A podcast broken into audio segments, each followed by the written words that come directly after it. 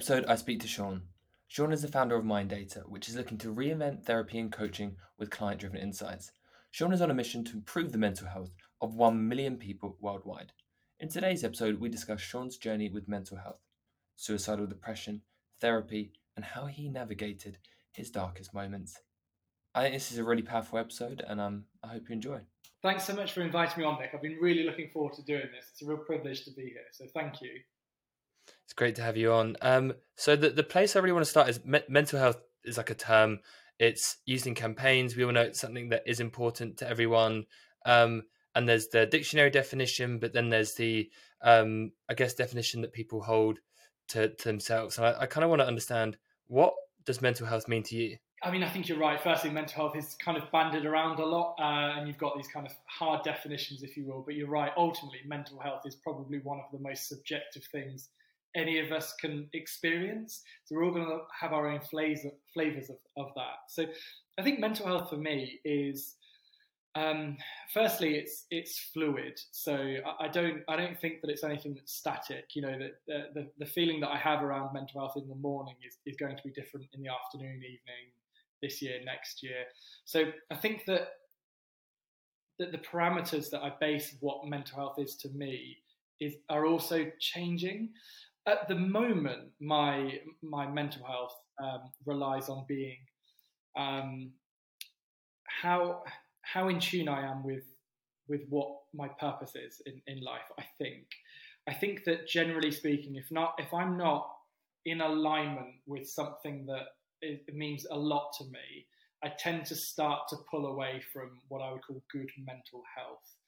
Um, you know, doing things that I feel uphill um, so I think that a shorter way of saying that is for me, positive mental health is when I feel in flow with my relationships, my work, my body, my health.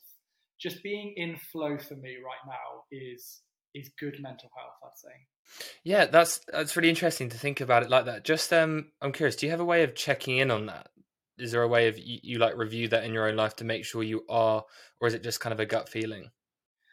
Well, I think the rubbish answer is it's probably more of a gut feeling, I'd say. Um, I think that it is something that since I've been through therapy, I'm more aware of my gut feeling, which is a weird way of wording it, but being open to understanding your I guess your physical symptoms that are very much linked to your your mental health and whether I'm in flow. So I think I do have some early warning signs around that. You know, headache, stress, irritability, not sleeping well, you know, whatever it might be, there are some physical symptoms that do present themselves. Uh, and, and I think that if you're conscious of those, you can use those to your benefit as a bit of a canary down the mine. But overall, I'd say it's a bit more of a gut feeling, to be honest.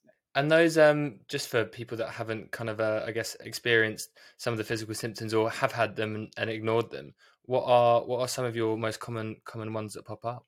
Uh, you know, the first one is I think irritability um, I, I, I can't focus on on something for any extended period of time because I have this subconscious feeling that I should be doing something else, I should be somewhere else. And so that feeling of not being able to sit still, I'm not doing the right thing, that's definitely the first one. Um, the second thing is physical symptoms such as like headaches. Um, headaches can come on uh, for me. Um, I don't know if you can relate to that, but um, headaches, and that's usually because I'm overthinking, my mind's overworking, uh, and I'm probably neglecting good food, water, as simple as that is. I'm probably over caffeinating myself. So, irritability, headaches, um, and again, a sense of restlessness. Uh, it comes, I know it comes in hand in hand with irritability, but they're, they're the first kind of three symptoms that I start to feel when I'm out of alignment, if you will, with positive mental attitude, good he- mental health. That really, as you were saying, it I was like, these are literally all the symptoms I, I get when having the, the same issues, and I find it's like a vicious cycle. Like I'll start overthinking, I won't be present, and then I just won't even think about drinking water, and then I'll be drinking too much coffee, and I might not have slept well, and then that cycle just continues until you try and until I have to take a real hard look and go, "This, there's clearly something up. Like what's what what's changed in my life, what's going on, um, because yeah, otherwise it just gets into a cycle. Um, but you, you mentioned therapy there. What was the I kind of want to know your journey with mental health up until the point of therapy and, and how that uh, kind of came about in your life. Yeah, okay. Well, I think the, the real turning point happened in 2014. Um, but I guess before going into that turning point, my life up to that point, up to, you know, 23, 24, honestly, Nick, I don't think I had any sense of relationship with mental health.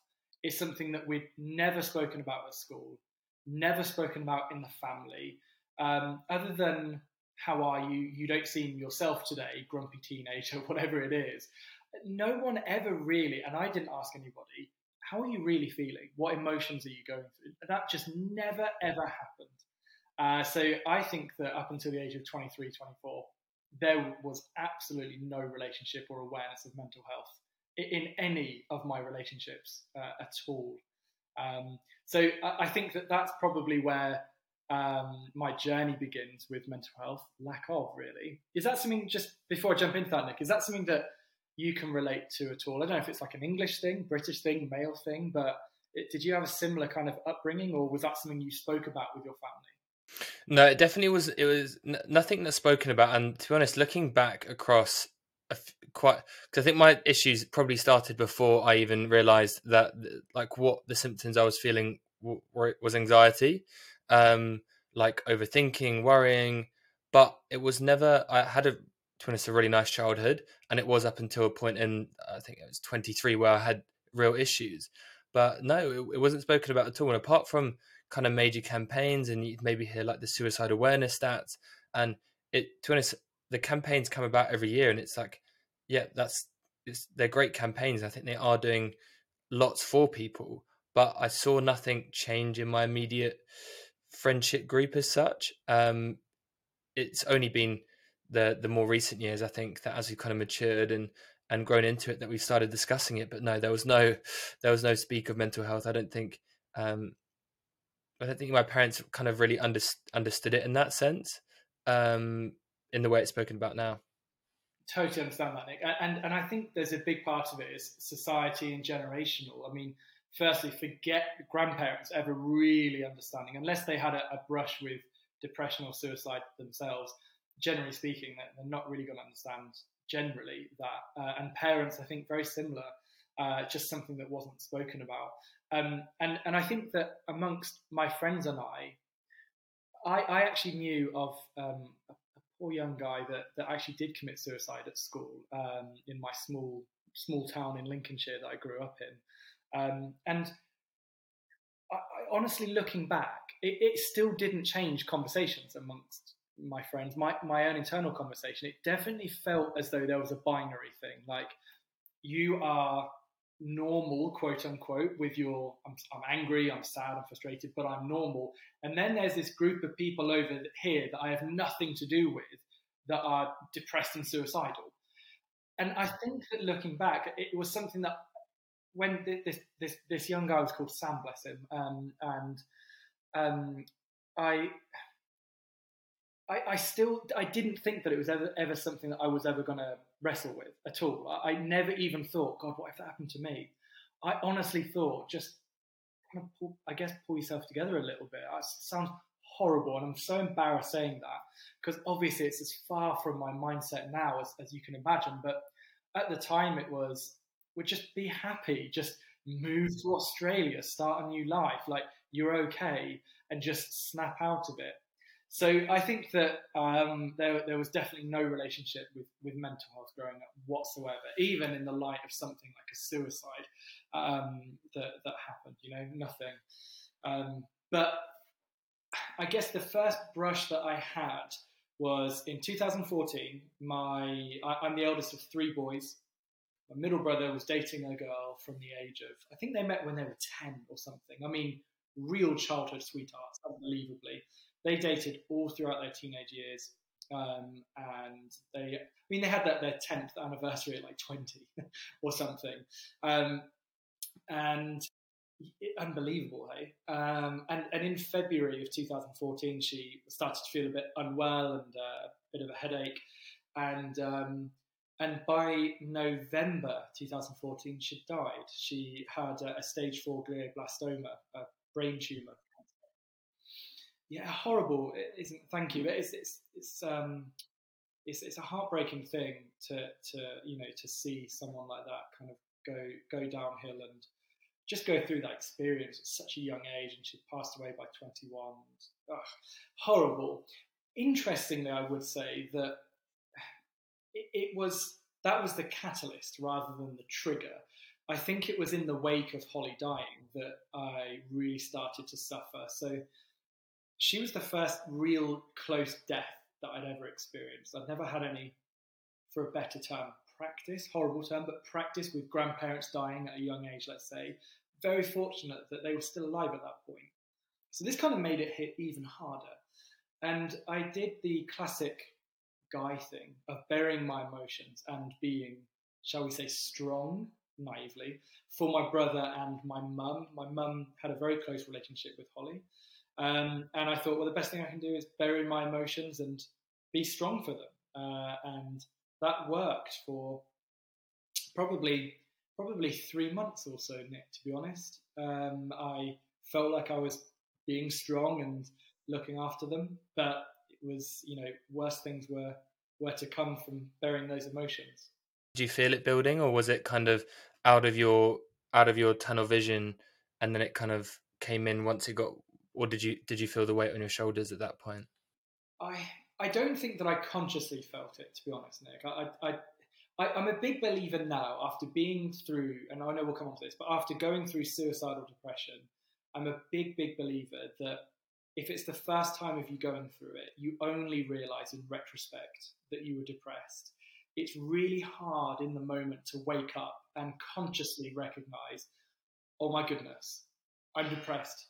I'm suicidal and I need help. It, you, it, it's a very weird warping that happens very slowly and gradually. I'll say this and then and I'll, I'll take a pause. But I was on um, uh, talking to a, a, another another guy uh, last week, and, and he was saying that the precursor to depression is like having a grey filter over your life. You're still doing everything. You're still watching the same things, hanging out with the same people, but suddenly the, the colors switched out of it. Uh, and you're not quite depressed at this stage, but things just aren't feeling the way they should.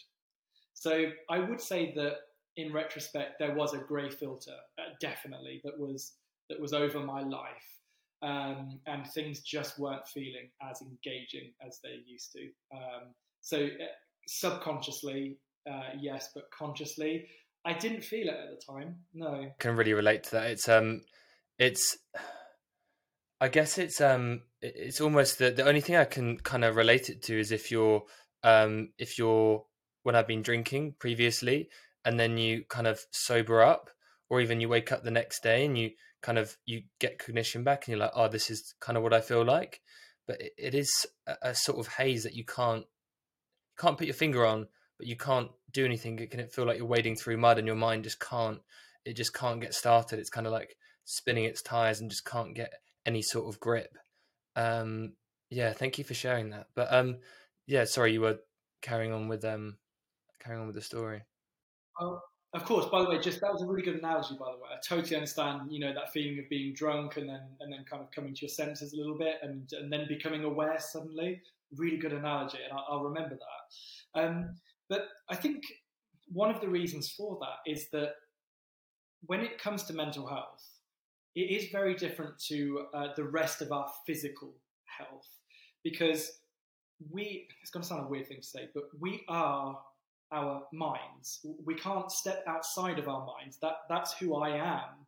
But, but my mind, me, I have an arm and I have a leg and I can kind of separate the two. So oh, I, Sean, have a broken arm and a leg, and I can witness it. The moment that you start to kind of mess with your mind, who you are, there is no second mind to pull yourself out and say, hey, heads up, we're, we're in a bad place right now. You're just carrying on experiencing the world as, as you know how to for 30 years, 25 years. But because it's your mind that's going through something traumatic and changing, it's the world that seems to warp because you don't have that reference to, to say, you know, knock, knock, Sean, it's your other mind, you're not very well. Whereas you have that ability with your body. And I do wonder whether that's why depression can suddenly creep up on us. Um, you don't live with a broken arm for six months and not notice it, but sometimes you might with your mind. Yeah, there's one thing I want to say on that. So there's um there's something called like the um it's often seen with money, right? The hedonic treadmill. Um there's there's lots of people that kind of um attest to the fact that uh rich people are you can still get depressed. Like billionaires can still get depressed. Everyone kind of it's been proven now that above seventy thousand pounds, um, no increase in your income actually makes you any happier. And there's billionaires that are depressed and have committed suicide. So money is not the the be all and end all. And I think it's at each level you increase your income, you, your brain automatically gets accustomed to it. Um, in the same way that um, in order to build yourself up in the gym, you don't actually feel your muscles growing, but it's like consistency over time, and you adjust to that and you can it's only when you see big differences or someone comments on your appearance that you'll notice that you've actually changed um, and i think it's the same with um, depression as soon as you each negative kind of um, crank of the handle that happens in your brain the more negative thinking the more you just kind of get used to it and your brain automatically adapts because we are amazing at adapting and i think that's what happens with negative thinking i can i know that's what happens to myself but you just get used to it and your brain goes right well we've got to carry on. We've got to get used to this. You've got to still operate. You've still got to move about and and get through this. And if you try and fight it without getting help or addressing it, then you can get to that stage where it it can um, backfire or implode if you don't address it in the correct way. But that that's how it felt to me. That my brain was just it kept adapting at every stage until it felt like it crept up on me. But in reality, it was just adjusting at every at every point. It's an amazing way of wording it, Nick. I've never heard it described in that way, and I cannot relate to you more. um, I think that's a, a, very, very neat way of describing it, uh, and it makes so much sense because because of our abilities to adapt so well and survive. Absolutely, when you're having those one percent marginal changes and gains, if you will, um, you, are right. They're, they're, they're so incremental. They're, they're insignificant. And so before you know it, you're right. You look back and say, my goodness, I'm 20% more depressed than I was six months ago, but I was making 0.3% changes every day or whatever. So very, very clever way of, of wording it. And I think even more so that it's important that as society, as individuals, we become far more conscious and aware of the 0.1, 0.2% changes because we shouldn't write them off as it was just a bad day. Now, it may have been, sure, but if it's two bad days, three bad days, maybe there's a pattern here. Maybe there is a sense of change going on rather than the odd bad uh, fluctuation in our mental health. Uh, and I think that, that that speaks to that. Uh, one thing I want to ask you, and um, hopefully you're okay with me asking it, is a lot of people won't have experienced um, really dark thoughts and may have experienced them but don't feel comfortable uh, or I guess don't know how to bring them up to friends and family. Is there a way you can describe some of your um, low moments, whether it's like anxiety or um, some of those moments, or even just how you would tell someone close to you that you're experiencing them, um, how you would like to have been asked and phrased it? Oh, definitely, yeah. Always happy to talk about about this, especially to raise awareness. Um, I think in, in terms of like the dark thoughts and, and feelings, I think the first one is just sheer desperation. Um, desperation of just wanting it to to end, the the, the agonizing numbness. Um, I, I guess one, I think this is changing, but one I think misconception around depression is it's infinite sadness, and it's actually not. Uh, I, I think that the term depressed, I mean, literally, when you depress something, it sinks in. And I do wonder whether that primes us to imagine it's just a sinking of our feelings and we're feeling low. My experience with depression was it was the absence of all emotions. And emotions are what make us human. And depression robs us of that. And that leaves you in a very desperate situation, longing to be sad. I wish I felt sadness.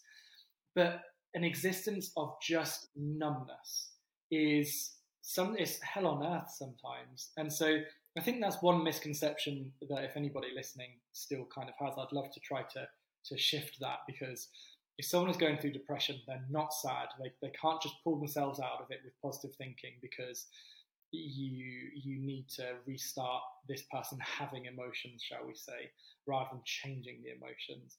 And so I think that desperation was one, just sheer agonizing desperation um, and numbness. They they were the two overwhelming feelings, not emotions, but feelings. I guess I, I was living with, and that can underpin everything that you do, you, every relationship you have. Uh, and I don't mean human relationships either. You, a relationship with work, with university, with ultimately with life. And I I got to the point where I had an overwhelming sense of just wanting to end my life. Um, and there there was a, a weird mix of not really wanting to die.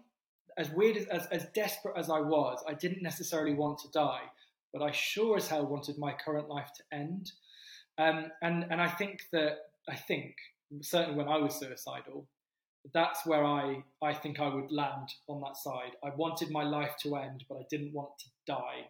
Kind of a slight nuance between the two, um, and so I think that they they were the two feelings I experienced, and, and the best way to visualize it, I think, is I felt like I was in the middle of the ocean uh, on a pitch black night, no moon, no stars, no point of distance on the horizon it was just nothing. It was an abyss, and you're in the middle on your own, and the the overwhelming feeling of size, enormity of this ocean that's around you of nothingness is all consuming.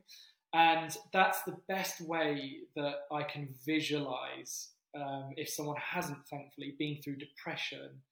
For me, it was that feeling of just loneliness and overwhelming vastness of nothing.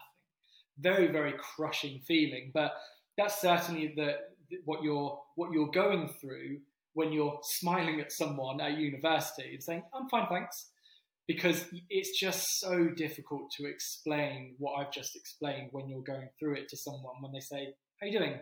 they probably don't want to be greeted with all of that Thank you so much for for sharing that. Um I think it's going to be so powerful for someone that's going through it and as you said, may just be going around and no one has any idea what they're going through because they don't feel they can verbalize it or haven't heard someone verbalize it. So yeah, thank you for um, thank you for sharing. And I guess l- knowing what you know now, was there anything that you wish you could have said to yourself in that in that moment when you were at your kind of lowest and feeling in that abyss that you think could have helped?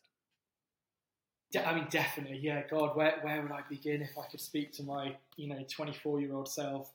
I think that the first thing is the one thing that held me back. One of the things that held me back from opening up to friends, family, loved ones was a a crushing feeling of being a burden to them. I, goodness knows where that comes from, but I have heard other people speak about that before.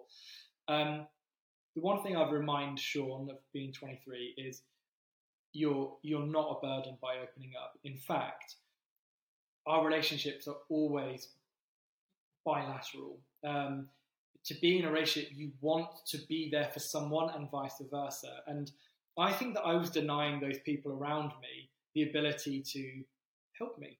Uh, and I hope that doesn't sound self-centered. You know, I, I don't mean because of me, but we're close. We're in each other's lives they they love you in, in different ways. Maybe you're in love with someone, maybe you love them as family, love them as friends.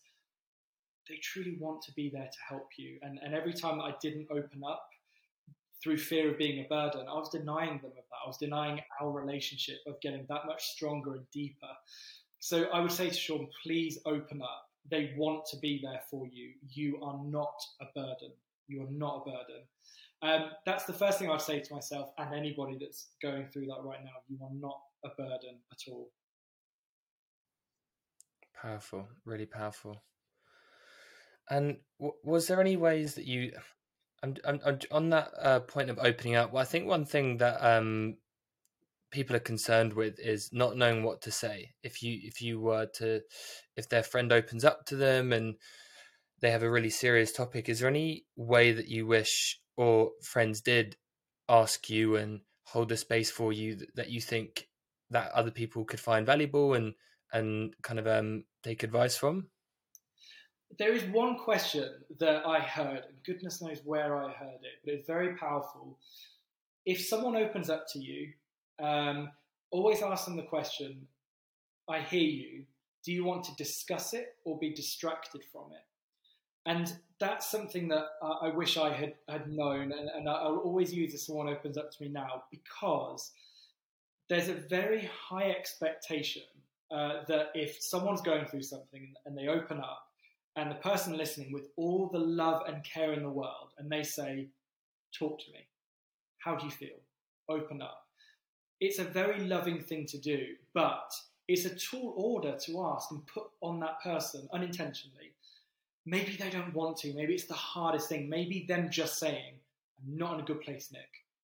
And that is all I can muster for the next week. You, know, it took so much energy and strength to do that. So by that person giving autonomy to say, I hear you, I'm here, do you want to talk about it? Or do you want to be distracted from it? Maybe they say, Do you know what? Just you knowing Nick is enough to help me sleep well at night. Let's go and do something else. Perfect. So be, do you want to discuss it or be distracted from it? I think is one bit of advice that I, I would give to people on the outside, if you will, of um, of, uh, of, of someone going through mental health challenges. Mm, I love that. I love that because sometimes, um, uh, and sometimes it may just even be they just want to say it and they just want to be heard, and then that's it. They just want to because uh, one of the things, um, hopefully we can go on to therapy in a second, but one of when I was dealing with um, my depression and anxiety, um, one of the things I loved about therapy was just being able to like I had never verbalized these thoughts. They just ran as like tracks over and over in my head, and I hadn't even been able to like verbalize them out loud. Felt like I was living a double life that I had all this like inner turmoil going on, um, but yet I was expected to live this life which feels very like at the surface level. Sometimes at work, it can feel very um, you don't say certain things, you don't speak about certain topics, and um, it's you know it, it'd probably be a bit weird if I just suddenly opened up at, on my lunch break to people or uh, at a birthday that I was going to of my friend. Um, and sometimes it's just if a friend can create the space for you just to say it out loud, and then that's it. Sometimes um, a friend did it to me recently, and I didn't even have to say anything after, and his shoulders just like dropped, and he just like sighed this massive bit of relief, and it's just like I just I just needed to say that out loud. Thank you, um, and I think that's um, yeah. I, th- I wish so many people would just get the courage to um, know that it's okay and you're not a burden, and just to say it, however however hard it feels in the moment, just to uh, verbalize it, or even if it's just on the notes on your phone, go to a quiet place and just speak to your phone, because um, even just getting it out of your mind can sometimes help alleviate some of that stress. Yeah, yeah totally agree. You're absolutely right, and, and I think it's also a reminder for um, all of us to check in on your friends, uh, to to proactively provide that space should they need it. Just say, "How are you?" You know, and and seriously, how are you doing? You know, if you want to get anything off your chest, I'm here. And it can be out of the blue. You know, that person that's always laughing at the party. You know, things are going great in their career maybe they're the one that are most susceptible to be honest so you're absolutely right like just providing that safe space for anybody at random points uh, it, it, can really help them as you said that you know your friend with the shoulders just dropped and said thank you so much i needed to say that um, uh, and sometimes providing that space for them to be able to do that without expecting them to hey if you've got a problem you're to have to come to me and open up man, that's a tall order to ask. It's really, really hard. Do I do it on my lunch break, as you said? randomly, like by the water cooler at that birthday party when everyone's having a great time and it's the only time I get to see you, James. Um, you, are right. It's um, it's a, it's a hard thing to choose that. So if we can collectively remind ourselves to just provide those random spaces and pockets for people, maybe that could just save someone's life. Hundred percent. And uh, your your experience with therapy, it's um, it's something that definitely changed changed my life, and I know it's something that um, friends I've had particular friends have messaged me about therapy on I'd say some of them are coming up to seven eight occasions about oh, I'd really love to do it but I'm just not sure about it um, how was it it might be quite expensive I'm not doing it through the NHS so I guess what what um what led you to getting? Uh, I guess what was the moment you thought therapy is now the right option, and then how was your how was your experience with it? I think mine was out of actually like almost desperation again. I, I, wish I could say that it was enough of a conscious decision to be like, I think I am going to be better with therapy. Um, it it was actually at the point where I had contemplated overdosing with pills, uh, and I didn't do it, but contemplating um, seriously doing it and and like really putting steps in place to to make sure that I could kind of get away with it. And it was around that time that I thought, weirdly, this is going to sound very weird. That was the moment where I thought, I don't think something's right.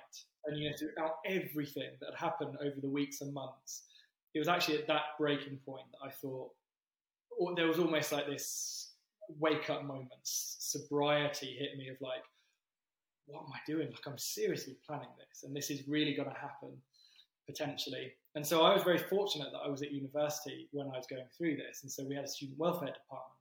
And what a blessing that was because, you know, the NHS, I'd have been waiting eight weeks, 12 weeks, God knows what. Uh, private, well, at the time I was a student, so I, I, wouldn't have been able to afford to go to, to private therapy probably. Um, so it was it was then that I reached out to um, student welfare at university, or I think actually maybe my lead professor or someone, I can't remember exactly who, but I basically just said to them, I think I need to talk to someone. I think even then it was I think I don't know I don't know how this works, uh, but it was that that then they put me in, uh, into student welfare and I had this amazing therapist counselor I guess uh, called Betty. Um, and she uh, over the next 18 months literally this term gets used a lot but she literally saved my life and changed my life. Um, so long answer, but that was the catalyst for me going to therapy, and it was in the context of student welfare university. Thank you, thank you again for, for sharing. I think it's so powerful for, for people to, to, to hear these stories and know that um, sadly that, that you had to go through it, and other people are going through it currently. But it's it it's so good to to hear you speak about it and say that it changed your life and I think that is it will change so many people's life. But even if it is a counselor, a professor, a friend, just to take that first step to go, do you know what? I'm. It, it's okay that it's it's okay that I'm not okay. Um, and I think going back to your point earlier, your friends would so. I, I don't know if you follow what that happened with that uh, Paddy from the UFC. I don't know if you saw that. Yeah, that I'd rather have my friend crying on my shoulder than um, me having to go to his funeral. And I think um, if you just take a moment to reflect on how much you mean to your like friends and family and your close ones, and just remember that whatever it is that you're feeling, um, you will be able to address it and you will be able to get help.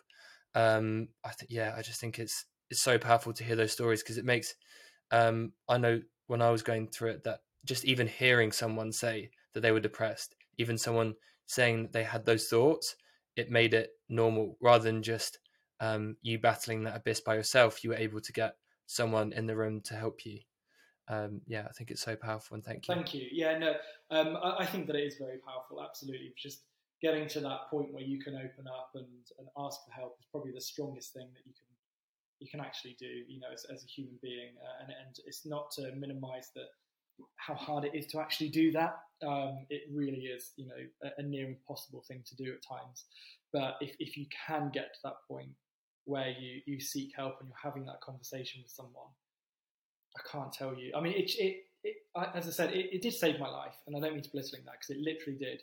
But I think just as importantly, it changed my life. I mean, back to one of those earlier questions that you asked around what was when, when, was the turning point that you suddenly kind of had a, an awareness or relationship with mental health? For me, it was therapy. I, I, think that was it. It was when someone said, Betty, that someone Betty said, and how did that make you feel? What emotions were you going through? I think it was in that room where that type of question. It's the first time anybody had asked me that. You know, maybe someone had asked me, "Oh, how, oh, how did that make you feel about that thing?" You potentially something a bit more casual, but being asked to like articulate your emotions about that and walk through how that made you feel and why did you feel that and and kind of forcing yourself to be self-aware of these things called emotions and then not just fleeting uncontrollable things they're things that you can be aware of and look at and touch and uh, and and be aware of.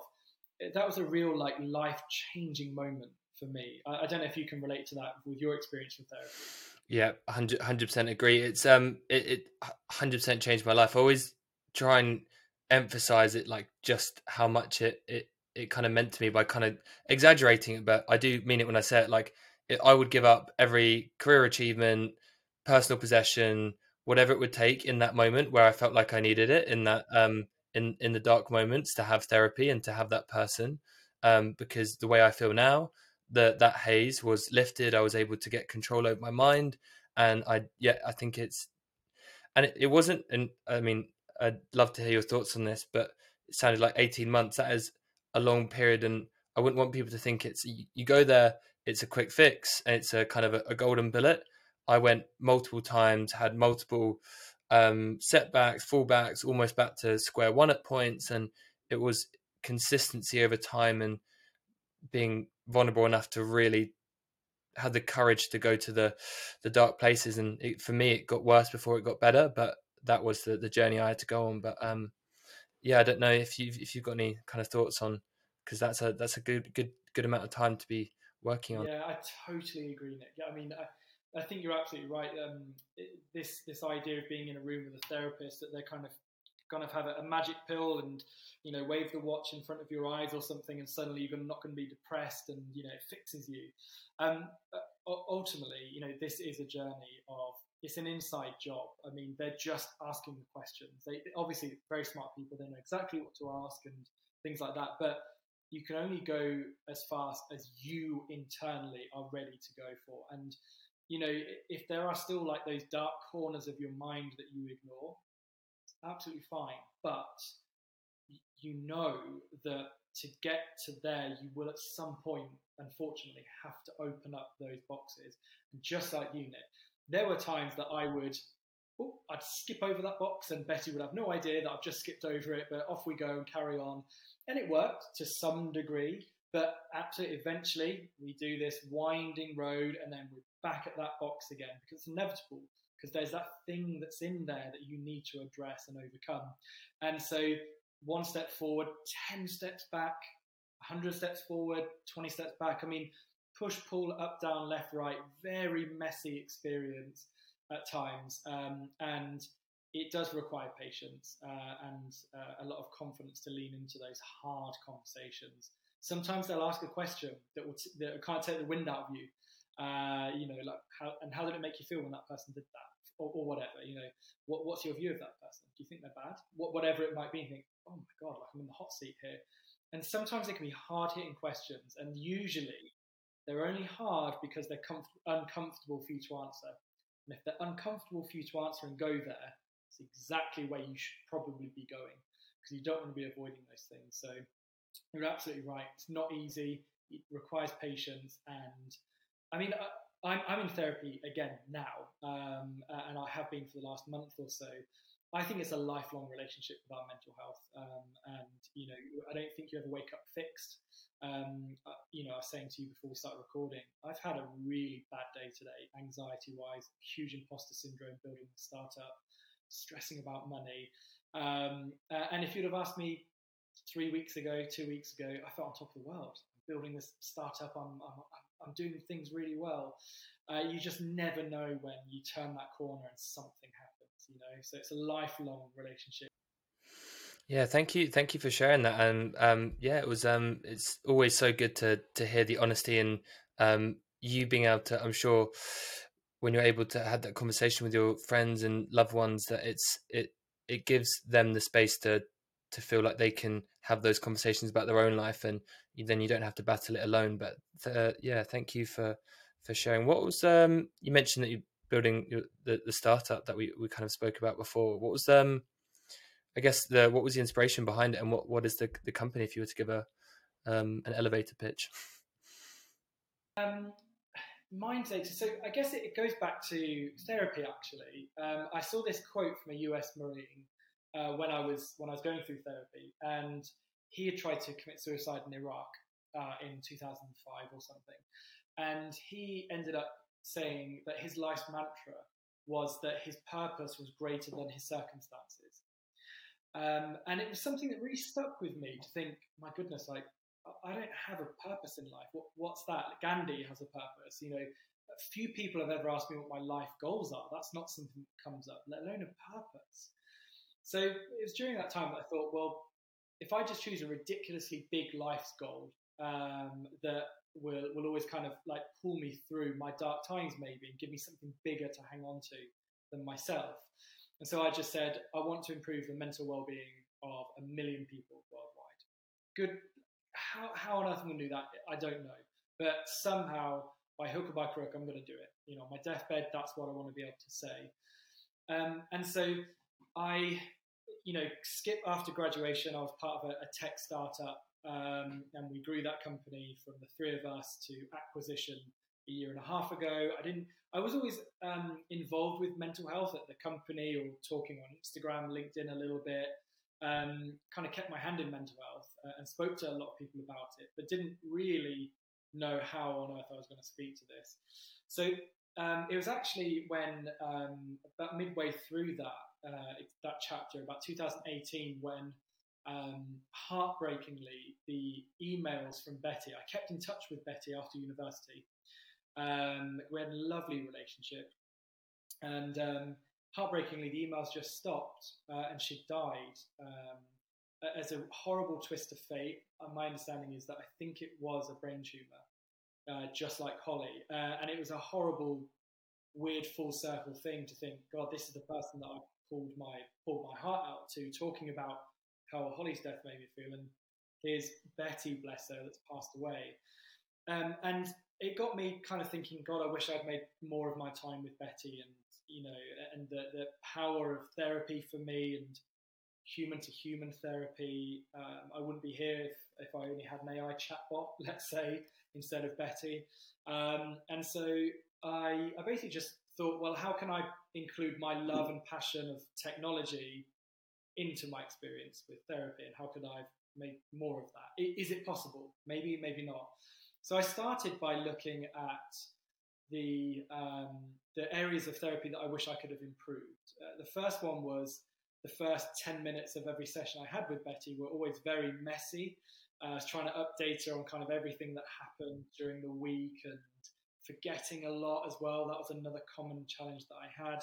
So, uh, the first version of Minds Data a year and a half ago was a web app that enables you to track how you're feeling and why as many times a day as you like, whenever the emotion strikes you, um, and a reminder section of bigger things that you may want to pick up with.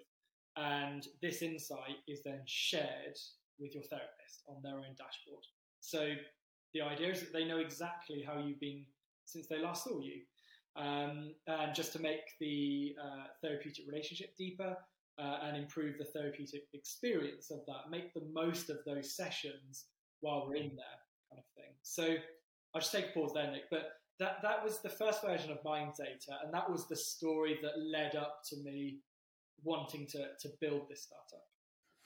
God, that was making me really emotional. Then the that story that it came back around and um, that ended up being the the same reason, and um, it's yeah, it's just amazing that people like yourself take those events and turn it into a, a positive thing because it's, it's I mean, that must have been devastating news to to get. Yeah, thanks, Nick. It, it, yeah, it was. It, it, it really was. And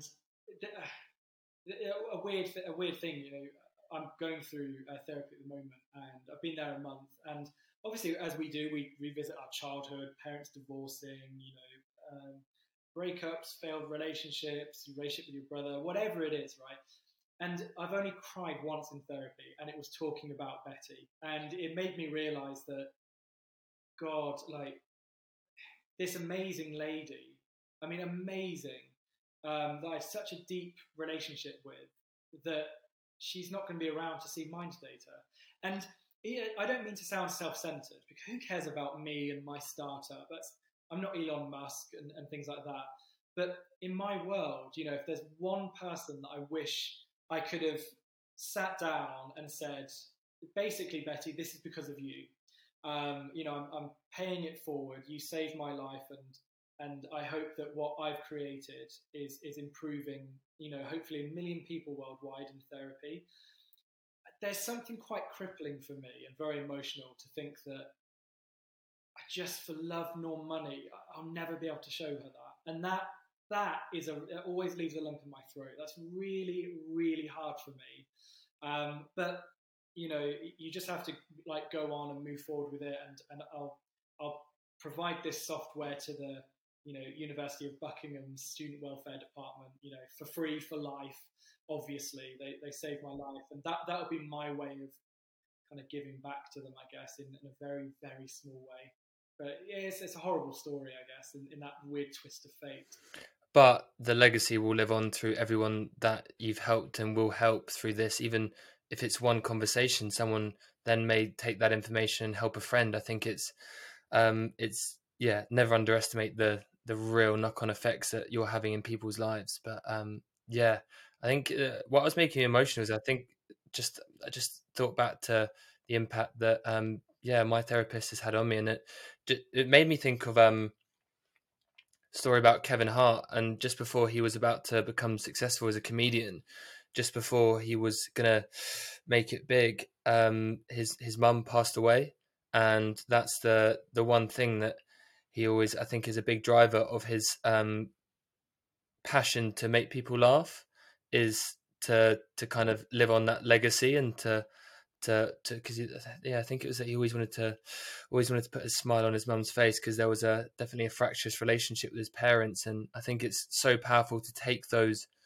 emotional events and those like tragic circumstances and pay it forward with that with that legacy. So um yeah long may it continue with uh with your business and how you're impacting people's mental health?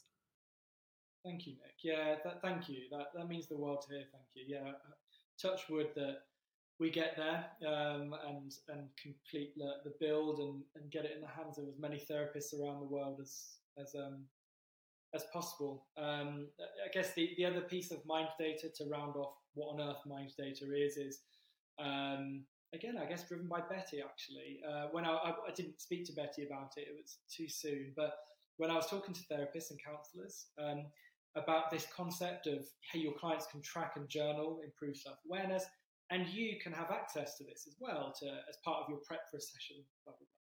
Um, and it was during those those research conversations that I realised that these amazing people like Betty, like your therapist, on average, on average, are quite underserved by technology. Generally speaking, um, most of them will still run their businesses with pen and paper on their notes and they'll use like their Outlook calendar for appointments. Um, even some some therapists I spoke to uh, don't invoice uh, they'll just kind of say, hey, you know, Nick, sure, just transfer me the money before next session, kind of thing.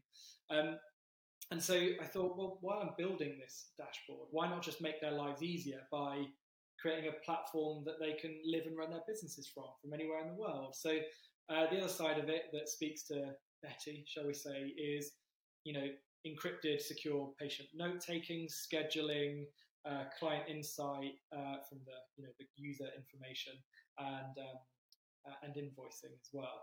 Um, so you know all of that kind of the idea is that mind data is this uh, te- technology catalyst to the human to human therapy experience. And my vision is everything that we build either makes life easier for a patient and therapist and or improves the overall therapy experience for both. I never want mind data to get in the way of therapy. It should only ever be there as a tool to be used to improve. But um, that, that's certainly the, the, the vision of mind data that, that I hope to build. Thank you for sharing. I think anything that enables sessions to be better and to make sure that information doesn't slip. And I think there's something really powerful in the fact that whilst it's important to have the conversations in the therapy room about the topics, sometimes you bring them up yourself face to face seems quite daunting. So there's something in being able to record that not face to face and then them have that data to be able to broach the subject with you. I think it will actually really, really develop people's sessions. Um, so really, yeah, really excited to see how that um, how that can help people. But it's yeah, such a cool vision, and so glad it's uh, and so glad it's coming coming together.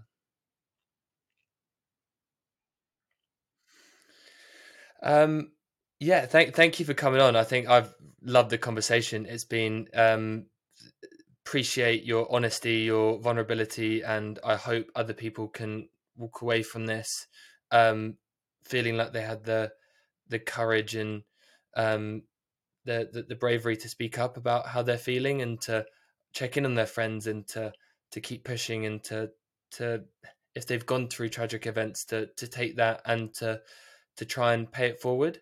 Um, so yeah, just thank you for coming on. Thank you for inviting me, Nick. Honestly, thank you. Thank you for your honesty as well. I know uh, as a as a host, you know, I guess for the most part you've got the guests kind of being vulnerable and open, but you've done an amazing job for sharing some of your intimate stories as well. So like I felt like I was the host for a moment at times listening to your uh, your stories. So thank you as well. It's been a real pleasure to to come on here. So thanks.